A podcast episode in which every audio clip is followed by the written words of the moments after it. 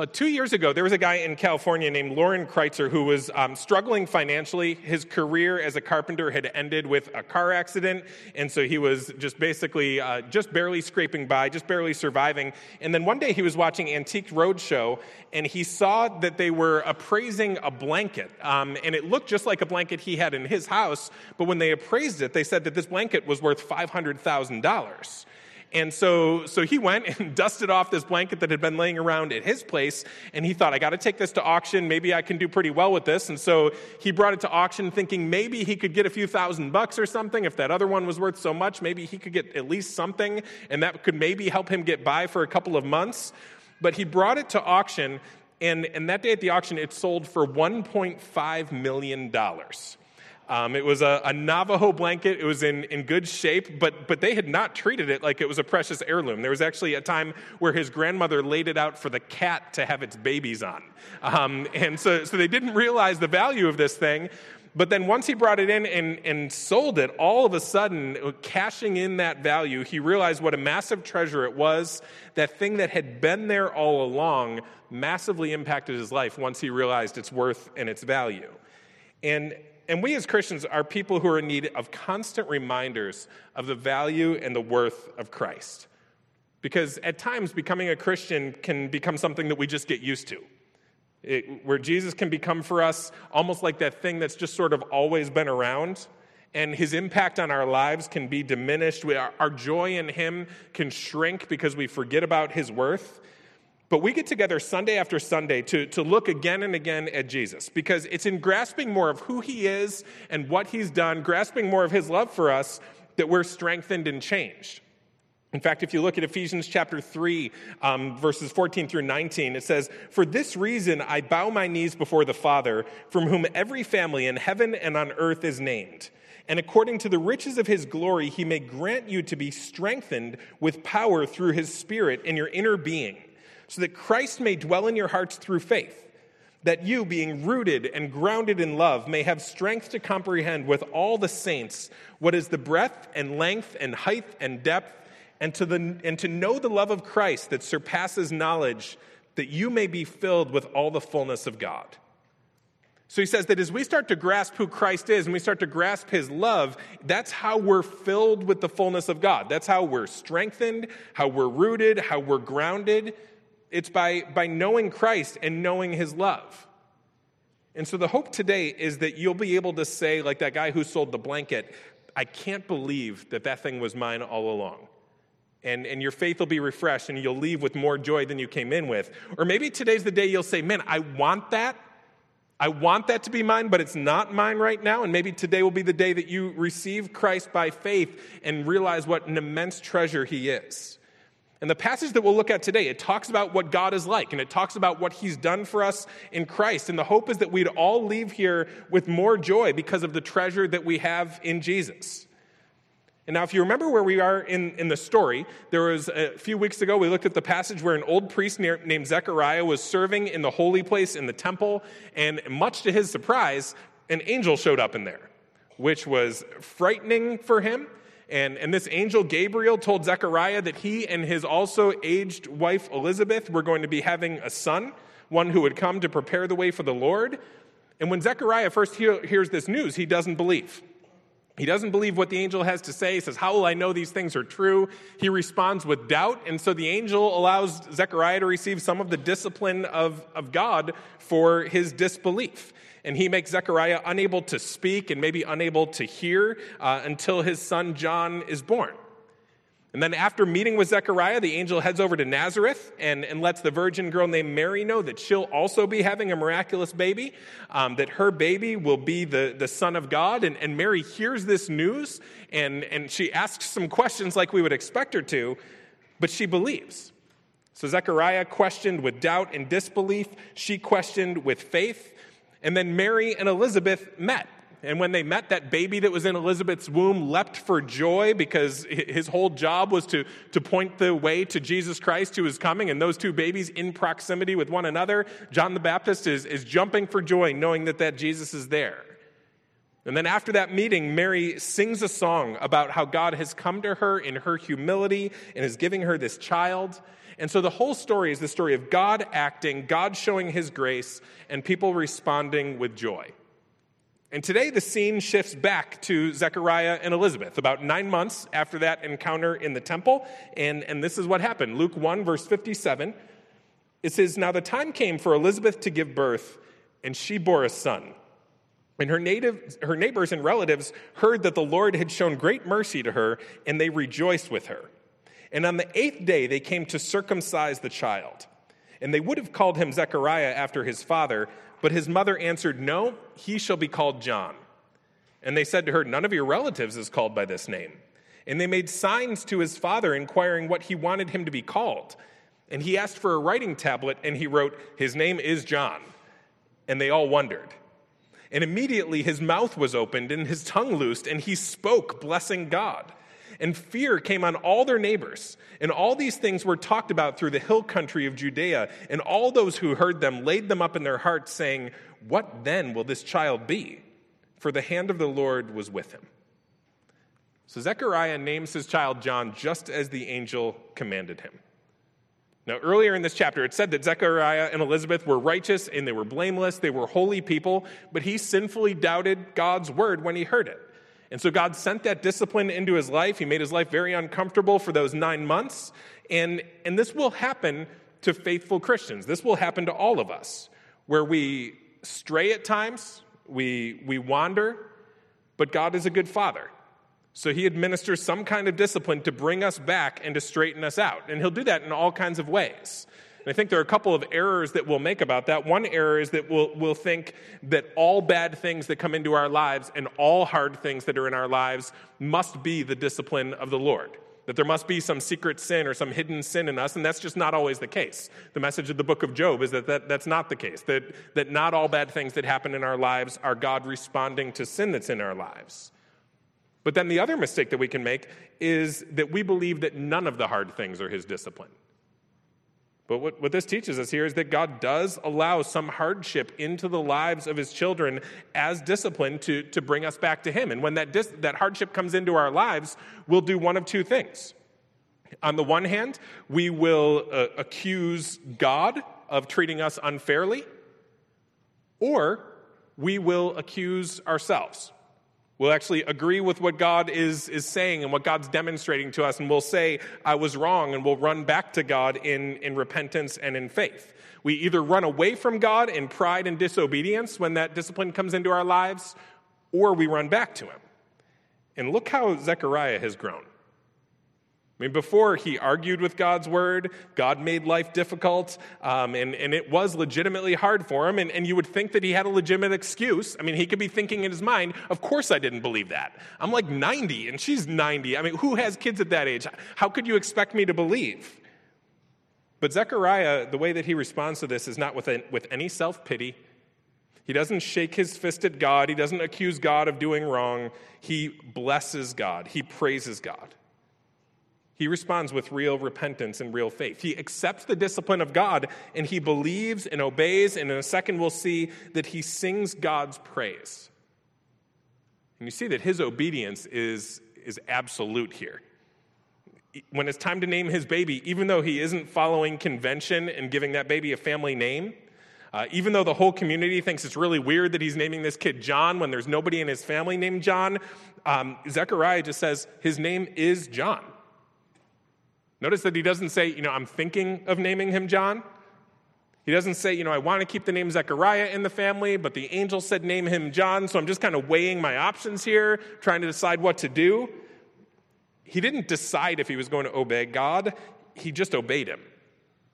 Because Zechariah was, was not trying to decide here whether he would believe, he actually believed.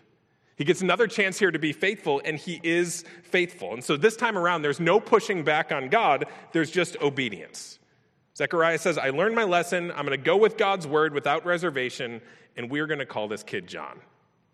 In fact, the way he answers their question, what are you going to name him? He basically says, his name's already John. Like, this is already a done deal. He's recognizing God's complete authority over his son. And this is just the way it works that someone who names something has authority over that thing. You see it in the book of Genesis, for example, where God uh, gives Adam authority over all the animals, and the first thing he tells him to do is to name them. Um, so, so, having that authority, Adam's able to call those things by their name. Uh, also, if you have a nickname, there's a pretty good chance that you got that from someone who had some kind of authority way back. Either your parents called you that, or somebody who was kind of high up on the social ladder in your school called you that. And the reason that nickname stuck is because someone with authority named you. And, and so here, Zechariah, when it's time to name his son, says, I actually don't even have the authority here. That, that someone above my pay grade has already named my son, and I'm not pushing back on him anymore. His name is already John. So so now there's faith where there was doubt, there's obedience where before there was pushback, there's a righteous person receiving the discipline of the Lord and changing. This is important for us to, to see. We shouldn't believe that people never change. It, it is possible for people to change. People who are infused with the gospel can change well into old age. Old dogs do, new, do learn new tricks in the kingdom of God. And so Zechariah here is, is different. And God has shown himself to be a good father. He, he works to bring Zechariah back to that place of faith and obedience through some gentle discipline. And in the same way, he works in our lives to bring us to a place of faith and obedience. God is a, a good father who's actively working to cultivate us and to change us into children that reflect his character more and more as the years go on. He isn't content for us to be like old Zechariah, where we push back on God's commands, where we waver when we hear what he says. God doesn't want us to be people who hear his word and then weigh our options and decide whether we're going to believe or whether we're going to obey. He doesn't want us to live in a way where we select which parts of his word we obey. He doesn't want to command us and then have us weigh our options. Jesus is not content to just get a spot at the table in our lives. He's not content just to have his voice heard among many other voices. Jesus' voice is the voice that raises the dead. His is the voice that we hear and believe and obey. It's not the voice that we consult. There's a big difference between a Lord and a life coach. There's a big difference between a God and a consultant. We don't accept Jesus as buddy and life coach. We accept him as Lord and Savior. And, and for Zechariah here, there's this newly refreshed faith that fully submitted to God's authority, which didn't leave any room for weighing options when God commanded. Now we hear that and we think, man, that would just be such a joyless and stuffy way to live. We just have to follow all these commands, do all these things. I mean, surely those commands will limit us. Surely they're going to restrict us. We won't be able to do everything we want if we live this life in obedience to Jesus. And Jesus acknowledged as much. He said this in Matthew 7, verse 13 Enter by the narrow gate, for the gate is wide and the way is easy that leads to destruction, and those who enter by it are many. For the gate is narrow and the way is hard that leads to life, and those who find it are few. So, yeah, the way of following Jesus is hard. And the gate is narrow, it does restrict. But look at what else he says. He says it leads to life. In following Jesus, it's not rules for rules' sake or sacrifice for sacrifice's sake. It, it all leads to life. It's like we have to crawl through a very narrow tunnel to get to a very broad valley. But it does lead to that broad valley. And those who really know Christ, and really know who, who He is and, and all of His benefits to us don't feel crushed by this, they feel liberated by it. In some ways, a walk with Jesus is like a good marriage, where we've probably all known someone like where we had like a group of guys, we all hung out, and then all of a sudden that one guy meets somebody, and all of a sudden you just don't see him anymore because he's always hanging out with her. And we used to go bowling on Thursday nights, but now that guy doesn't come to bowling. It's like he's not allowed to anymore because he's spending time with her. And, and on the outside, everybody's just kind of making fun of him. Like, look at this guy who gave up all of his freedom. You know, he just he doesn't get to live anymore. He doesn't get any joy anymore. But if it's a good marriage on the inside, that guy's going, no, I'm doing exactly what I want to do. Like, this is way better than bowling with y'all. Like, this, this is not, this is a better deal. I'm actually glad to be here. Yeah, yeah, I'm giving up some stuff, but I'm getting some stuff that's way, way better. Like, she is so much better than all of you. And, and so on the outside, we look at it and say, look at that guy giving up all his freedom. On the inside, he's going, this is exactly how I want to live. This is so much better. That, that yeah, in some ways it is a, a narrow gate, but it leads to life. And when we live for Christ, we do give up a lot to follow him. And from the outside, that can look horribly restrictive and horribly limiting. But from the inside, if we really know him, we can say, this is actually really living. This is what I was made for. And yeah, it's, it's hard. And yeah, we're, we're tempted. And, and yeah, we want to take the wide and easy way sometimes. But we know that this narrow way does lead to life. And so, old Zechariah, now corrected and living in faith and obedience again, doesn't whine about giving up his freedom. In fact, the next thing that he does is he sings. And it's worth noting here that, that we're still in the first chapter of Luke, and we're already coming up on the second song in this story. Uh, people who are making sacrifices and giving up their freedoms to be part of the story that God is telling sing about it. I mean, Mary will suffer the scorn of being an unwed teenage mom, but God is at work, so she sings. Zechariah has been disciplined into faith and obedience, but he found the way that leads to life, so he sings. And these people are singing even though circumstances around them are really bad.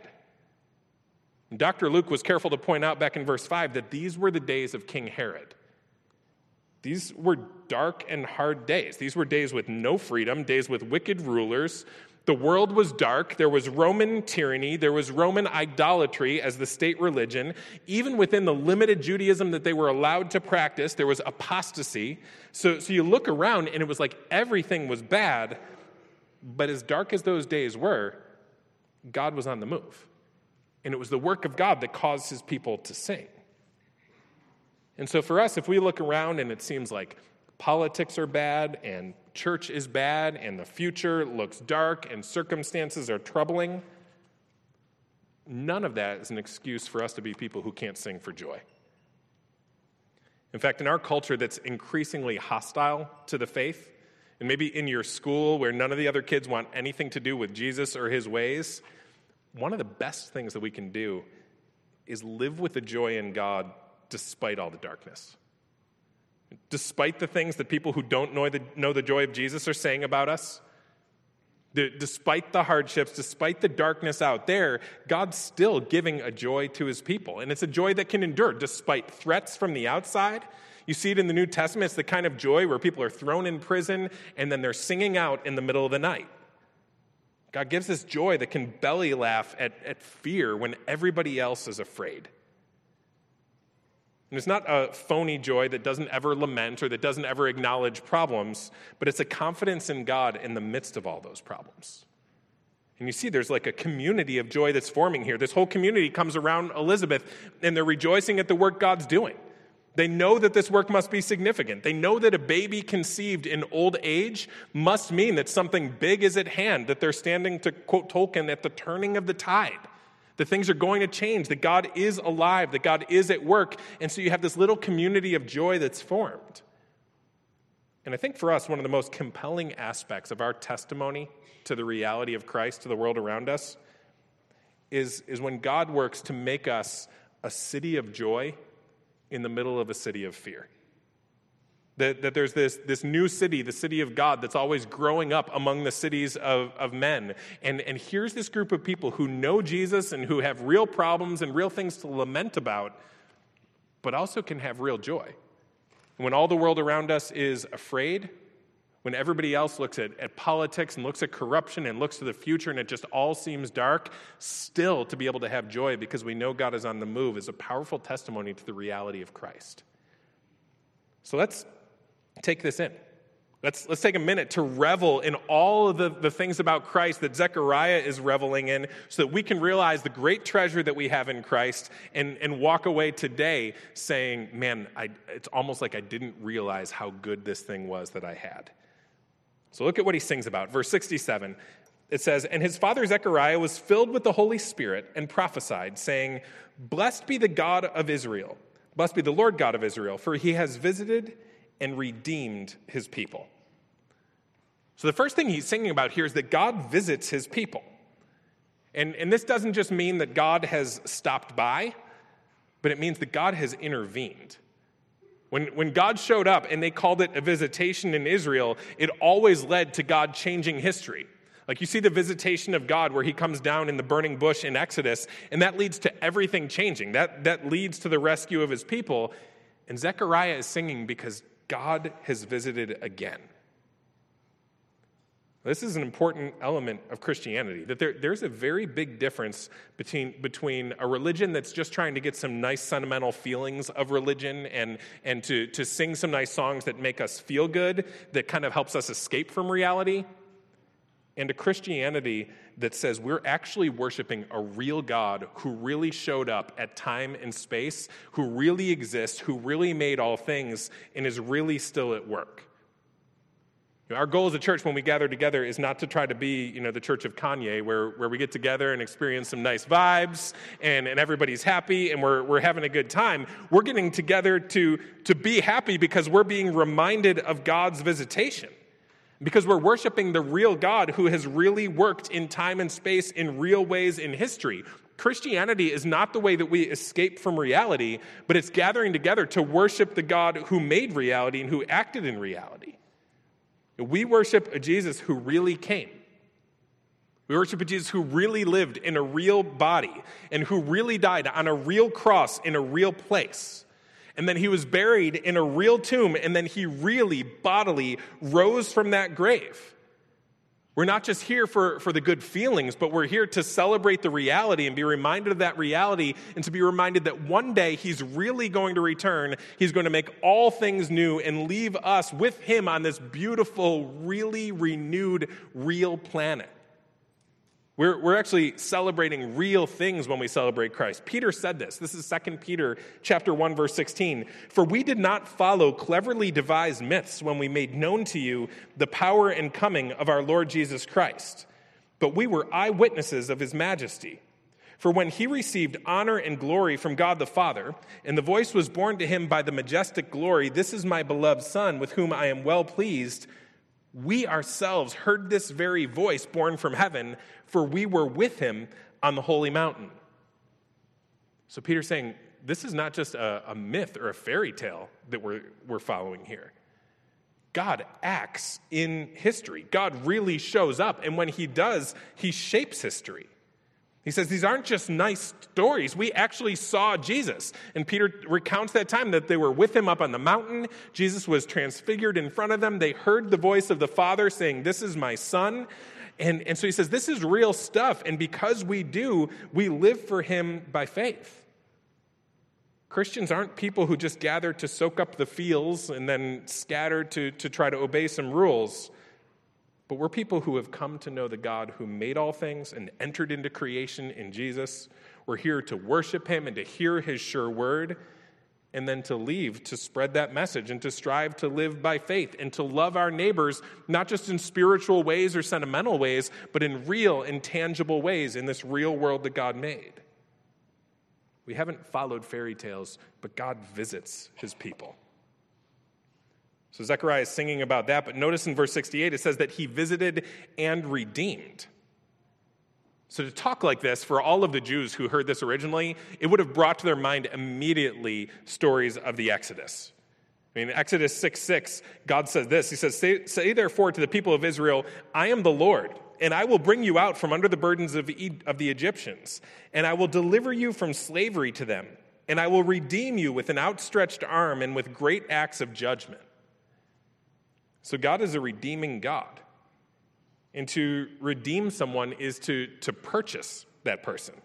Usually, this is a word that's used to, to mean purchasing someone out of slavery and then freeing them. And all throughout the ministry of Jesus, there are comparisons to the Exodus that are made. When God came to purchase his people out of slavery and then to, to bring them out into the promised land to free them to worship him. That Jesus came to be the true and better Exodus, to, to pay the price the just had demanded, and then to make us people who are free to serve him. And so Zechariah here is singing about the fact that God is so devoted to his people that he redeems them. There's a, a story of a boy who um, made a model battleship. He, he saved up his money to, to purchase this model and then went into the store and kind of dumped his coins all over the table and bought this kit. And then he brought it home and, and he started meticulously following all the directions and he put the whole thing together perfectly. He painted his name on the bottom of it. He sealed the whole thing up because a model can't just, you know, sit on a shelf forever. You got to try it out. So, so he built this thing and then he brought it outside and he, he put it down in a drainage ditch at the bottom of his backyard. And this thing was floating, it was staying upright, it was doing just what he wanted it to do, but he had underestimated the strength of, of the current that day. And so the ship started floating away from him, and he kind of ran along the side to try to keep up with it, but pretty soon he wasn't able to keep up with it anymore. And, and he saw that it was getting farther and farther ahead of him, and then eventually it slipped into a culvert underneath a road, and, and he never saw it again. So obviously discouraged, he goes home and he starts you know, saving up his coins again so he can buy another one. And then, then one day he walks into the shop that sells these models, and in the glass display case is his boat. And it's got his name painted on the bottom of it. So he talks to the owner of the shop and says, Hey, can I, can I have my boat back? And the owner says, No, actually, that's mine. Um, I, it, that's for sale. And there was an exorbitant price on it because that boat was so well built, um, and, and this boy couldn't afford it. So, so he went home and he started selling off some stuff and doing some chores. And then he came back into that shop with enough money to buy that boat, poured everything out on the counter, and, and brought that boat home. And this time he brought it home and just stuck it on his shelf. And his mom came in and said, Oh, you got your boat back. And he said, Yeah, that, that boat is twice mine because I made it and I bought it. And as Christians, we're people who are, are possessed by a God that has made us twice His. Because not only did He make us, but when we had been sold into slavery to sin, God came and He bought us. And He bought us at great cost to Himself, at the, the cost of the death of His Son. God redeems. He, he buys his people back out of slavery and frees them. And how much does that reality bring comfort to us? You know, when we wonder if he loves us because our circumstances are so hard, or, or if it seems like it's been a while since he's really answered a, pr- a prayer in a way that I could point to and say, yes, that's clearly an answer to prayer, or we wonder if this is a God who cares for us, he loved us enough to make us and to buy us back from our cruel owner. So his love for us doesn't have to be in doubt. It's a love that can give us real joy, and it can be something that's worth singing about and we've had that all along. How strange it is that that becomes commonplace to us. And he goes on and he keeps singing, verse 69, and he says, And God has raised up a, verse of, or a horn of salvation for us in the house of his servant David, as he spoke by the mouth of his holy prophets from of old. So he says that, that God is raising up this horn of salvation in David's line. And, and a horn was used as a symbol of strength and honor and dominion. You know, an animal with horns, like a bull, was a strong animal, and they would use those horns in their defense. And so, so he's saying here that, that Jesus is that, that horn of defense. Jesus is that strong one that God is, is raising up in our day. And he says that he's doing exactly what he said he would do way back when he was speaking to the fathers. In fact, he's probably referring to Psalm 132 here. Listen to what had been written uh, long before these days of Zechariah. Psalm 132, verse 11, it says, The Lord swore to David a sure oath from which he will not turn back. One of the sons of your body I will set on your throne. If your sons keep my covenant and my testimonies that I shall teach them, their sons also forever shall sit on your throne. For the Lord has chosen Zion. He has desired it for his dwelling place. This is my resting place forever. Here I will dwell, for I have desired it. I will abundantly bless her provisions. I will satisfy her poor with bread. Her priests I will clothe with salvation, and her saints will shout for joy. There I will make a horn to sprout for David. I've prepared a lamp for my anointed. His enemies I will clothe with shame, but on him his crown will shine. So God had said that there would be a strong one who would come from David's line and would sit on the throne. And Zechariah is singing because God is keeping his word. He's doing exactly what he said he would do. God is completely faithful. And compare the faithfulness of this God to every other God that we're tempted to serve. I mean, we're all tempted to serve something else. We all have something that, that we'll, we tend to make ultimate in our lives, but all of those gods lie to us. All of those gods make promises that they never end up keeping. So, for example, if you take the god money, one that we're often tempted to serve, it makes promises. It says that if you follow me, if you serve me, if you get enough of me, then you'll find security, then you'll find rest, then you'll have a future. But when we give in to that temptation, and even if we get some, we find out that we still have fears. In fact, it can create more fears where we're wondering, what happens if I lose this? And it seems like we just have to pursue more and more and more. It's never enough. The oil tycoon John D. Rockefeller, who was you know, a billionaire in, in today's money, was once asked, How much is enough? And his response was, One more dollar. It's always more that we want, that, that it never satisfies. You know, that God says, Come to me and I will give you rest, and it never ever does. But Zechariah is singing, and we sing because God always delivers. Yeah, he operates on a different timeline than we do. From our perspective, we often cry out, How long, O Lord? But there will come a day when we'll look back at a long list of perfectly kept promises without anything left over. That God is a God who, in the end, will have fulfilled every promise that He's made, so we can trust Him. We can push in all of our chips, we can go all in on Him. We can trust Him with our hearts and with our hopes, with our emotions, with our lives. And, and there will be days that we're tempted to doubt because it seems like He takes so long to, to fulfill some of these promises. But really, where else are we going to go? Who can keep His word like our God can? What's a better alternative? He's faithful. So Zechariah is singing about the faithfulness of God that, that he sees in the coming of Jesus. And now it's worth noting here that so far, Zechariah is not even singing about his own baby, which is, is a little bit strange, but he kind of recognizes what God's doing here. He's singing about Mary's baby, Jesus. Um, now, we would probably never do that.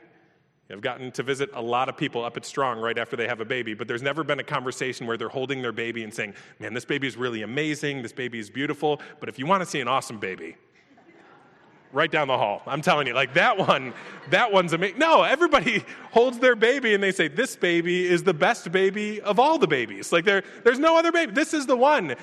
But Zechariah knows that there's a greater one who's here. That, that there is a, a greater child, and that even though he surely got huge joy in the birth of his son John, how much more joy is there that he has in, in the birth of Jesus, the one who's come to save his people from their sins, the one that John would point to? In fact, later on, when John grows up, he would point to Jesus and he would say, He's the Lamb of God who takes away the sins of the world. And in another place, he points to Jesus and says, He must increase, but I must decrease.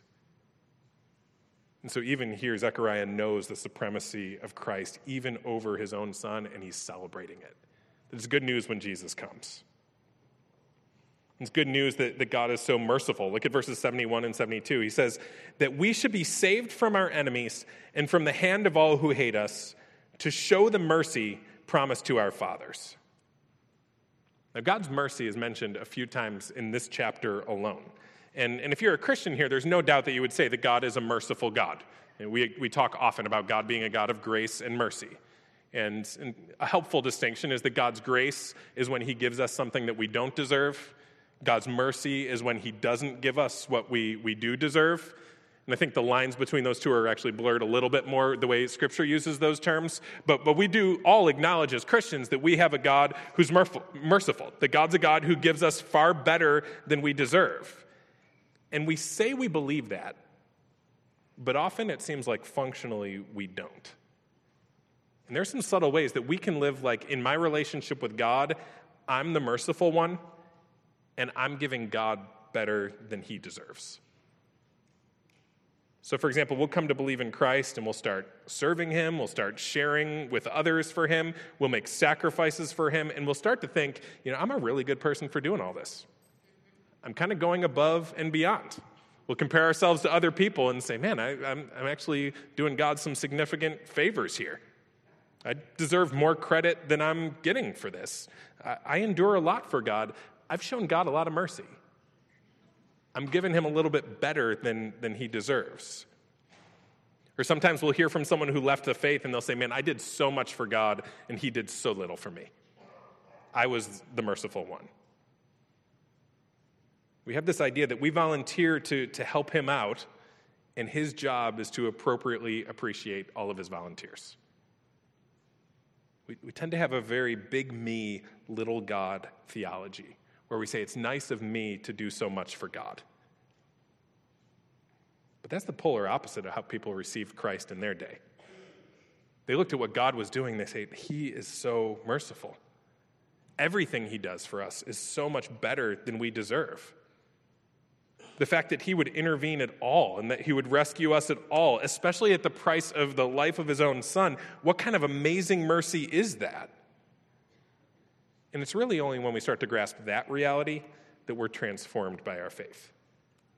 And, and, millions throughout history have been transformed by Christianity because they believed that God is a God who saved a wretch like me. And if we really believe that, it, it has to change us. In fact, that's what Zechariah sings next, verse 72. He says, And to remember his holy covenant, the oath he swore to our father Abraham to grant us, that we, being delivered from the hand of our enemies, might serve him without fear, in holiness and righteousness before him all of our days. So, God, when He redeems, always redeems from something and to something. He freed people from Egypt so that they could serve Him without fear in the promised land. And here Zechariah is saying that He frees us from sin so that we could serve Him without fear in holiness and righteousness. That that's what God does when He saves a person, when He forgives a person. He does so that we can serve Him with holy lives. Now, we believe that God's forgiveness is free to us. We, we don't pay for his forgiveness. We don't pay for it with our morality. We don't pay for it with our religion. It's not by works of righteousness which we have done, the scripture says, but it's by his mercy that he saved us. We, we don't earn that. There's nothing that we do to keep it. The gift of God is eternal life in Jesus Christ our Lord, and we can't do anything that would make him take that back. But if we've really received that kind of mercy and that kind of love, it does make us holy. And if it isn't making us holy, then we haven't received it. So, anyone who talks like, yeah, you know, I've received Jesus, and so now I can just sort of sin it up and do whatever I want because I've got faith. I've got my get out of hell free pass, and He's going to forgive me for everything I do, and I can just kind of have my fun, fun defined as, as sinning. That's someone who doesn't recognize and doesn't really know what it means to be redeemed by God. You know, sometimes we think, oh man, but if we, if we teach that His grace is free, that will make people unholy. In fact, the old Heidelberg Catechism asked that question. They said, But does not this doctrine make men careless and profane? But the answer was, By no means. For it is impossible that those who are implanted into Christ by a true faith should not bring forth fruits of thankfulness. That if we actually have faith in Jesus, that can't not transform us. It can't not make us more holy. He frees us from our sin so that we can serve Him in holiness and in righteousness. He makes us different people when we come to believe. Now, there can be a temptation to say, well, let's not teach that the grace of God is free. Let's teach that we have to earn it so that people don't get all cavalier and just start doing whatever they want. Because we could really abuse that idea that we are forgiven for free, that, that all we have to do is turn and believe in Jesus um, without, without fixing our own lives, that we trust Him to forgive us, we t- trust Him to take away the guilt of all of our sin. If we teach that He does those things, then that's going to free us up to just sin it up and do whatever we want. But the thing is, when we really grasp that truth of what He's done for us, it is always transformative. So, a better strategy than not preaching that would actually be to double down on it and to preach it more. Because our problem is not that we believe too much that God's grace is free, our problem is that we don't believe it enough. So look how he concludes here. Verse 76, he says, And you, child, will be called the prophet of the Most High. so he's finally talking to John here. And he says, For you will go before the Lord to prepare his ways, to give knowledge of salvation to his people in the forgiveness of their sins, because of the tender mercy of our God, whereby the sunrise shall visit us from on high, to give light to those who sit in darkness and in the shadow of death, to guide our feet into the way of peace. And the child grew and became strong in spirit, and he was in the wilderness until the day of his public appearance to Israel. So he says, John came to point to Jesus who would give the forgiveness of sins, not because we worked for it, but because of the tender mercy of God. And if you're here today as a Christian, let me just remind you of the treasure you have you have, as a Christian, total, free, permanent forgiveness of sins. When Scripture says that if we confess our sins, He's faithful and just to forgive us of our sins and to cleanse us from all unrighteousness, it means that. So that means that whatever sins you bring in here, whether they're sins that you committed before your conversion or sins you committed after, whether you've committed them a thousand times or you've only committed them once, whether in your mind they're really egregious and really shocking or they're relatively small, they've been completely forgiven by the blood of Christ. I mean, soak that in. All of your fears, all of your apathy, all of your doubt, all of your lust, all of your addiction, that adultery, that divorce, all of your guilt, all of your shame, all of your rebellion, all of your wandering. It was all paid for by Jesus Christ. And if you have received him by faith, God has removed those sins as far from you as the east is from the west.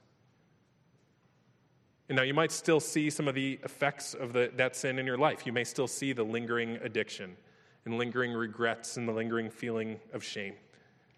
There might still be broken relationships. There might be people who are slow to trust you. There may still be some insecurities. But none of those things are the evidence that God hasn't forgiven you. Whatever you think the worst part about you is, the truth is, it's worse than you think. And if you have by faith laid hold of Christ, it is really, totally forgiven. Jesus really paid for it on Calvary. God truly and totally forgives, and that is such good news. And if we really believe that, that can't not transform us. Also, I think really believing in that forgiveness of God gives us an opportunity to be a real testimony to Christ in a world around us that is flailing around trying to find some way to get justice without forgiveness, but nobody can stand. I don't know if you've noticed this moment that we're in in, in the culture where, where one by one people will come and they'll be the big moral warriors who point fingers at other people and talk about how bad they are, but then that person's baggage comes up. And someone finds the old pictures or the old tweets or the old stories, and, and one by one, every moral crusader has their baggage exposed and their histories brought up to condemn them, and one by one they fall. We think that we're, we're getting justice, but we're all just throwing stones from our glass houses, and there's just like no remedy that people can see for any of their past sins. We're watching people destroy one another and be destroyed by one another. And if someone is, is in a camp that we consider to be our enemy camp, no confession and repentance will ever be enough. We want blood. And as Christians, we believe that blood has been shed. That, yeah, it's absolutely true that we're all guilty. It's true that if all of us were to dump all of our baggage up here on the stage, we'd all be mortified. None of us could stand. But we believe that the blood of Jesus takes away our sin. That I'm actually more guilty than anyone could ever imagine, but Jesus paid it all. That when Jesus died on that cross, he was absorbing the wrath of God that we deserve so that we could be forgiven. When Jesus died on that cross, he was giving us his righteousness. He was transferring it to our account if we'll believe in him so that we could be really clean. And what a powerful testimony it would be to the world around us if we became people who so grasped the forgiveness of God that we have that we radically forgave one another. That we were able to apply the blood of Jesus as the real remedy for, for the sins that we all have in our past so that we could be loved and accepted by one another. What kind of bright and shining light would that be in the culture if we really believed in this kind of forgiveness? If we confess our sins, He's faithful and just to forgive us our sins and to cleanse us from all unrighteousness. All of our guilt, all of our shame, all of our past, all the things that we regret the most deeply. Our forgiveness is that complete. And so that's why we sing. And maybe you say, Yeah, I, this sounds so good, but I don't believe that it's mine today. That you hear this and you say, That sounds so good, and I want that. Well, the good news is that it's offered to you that kind of complete forgiveness. But the way you receive it is not by earning it, it it's by first admitting your need for forgiveness from a holy God by admitting the truth that all have sinned and fall short of the glory of God, and that that includes you, and that your guilt is real, your sin is real. But then you, you have to realize that you can't fix it, that you can't solve it, that God didn't give you steps to follow so you could work your way back to Him. He had to do something far more radical than that. He had to visit, He had to show up to redeem. And so God came and dwelt among us and lived a perfect life, and then died on the cross to pay the price for our sin. He was buried and he rose again. And if you'll turn from whatever was driving you, you'll turn from the other gods, the other ultimates, if you'll turn from being your own Lord and master of your life and turn to Jesus, if you'll believe in what he did for you on that cross and you'll turn and receive that by faith, he'll forgive you and forgive you completely, take your sins as far away as the east is from the west. It's a real offer that can be yours if you'll just receive Him by faith. So that's good news. Let's pray. Well, Father, we thank you for your goodness to us. Your love for us is changeless and unending. But we confess that our joy in you is weak and flickering and variable. Your love is like a mighty ocean that rushes toward us every day and envelops us with kindness and mercy and steadfast faithfulness. But our joy in you is like a fleeting mist that evaporates real quickly when we run into life's pain and suffering. So, Father, forgive us for loving so many other gods and for giving our lives to them. Forgive us for doing that while failing to notice your hand of love at work for us every day. We know that you govern the entire universe. We know that you work all things together for our good.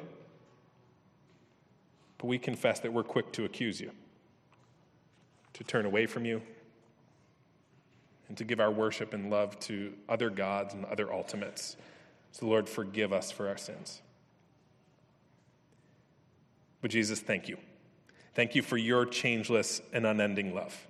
Thank you that you loved us before the foundation of the world and then you visited us. You entered into history in order to, to purchase and redeem us. Thank you that you loved your Father perfectly. You loved your neighbor perfectly.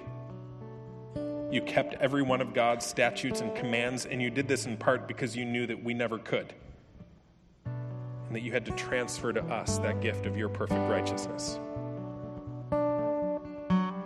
So, Holy Spirit, we pray that you would fill us with joy. Fill us with joy and with gratitude for the love that we have in Christ that won't ever let us go. Though our sins are, are many and that they increase every day, we, we lift up our heads and, and we ask that you would show us again the cross. We thank you that your love is relentless and that in faithfulness you pursue us and draw us back to you time and time again.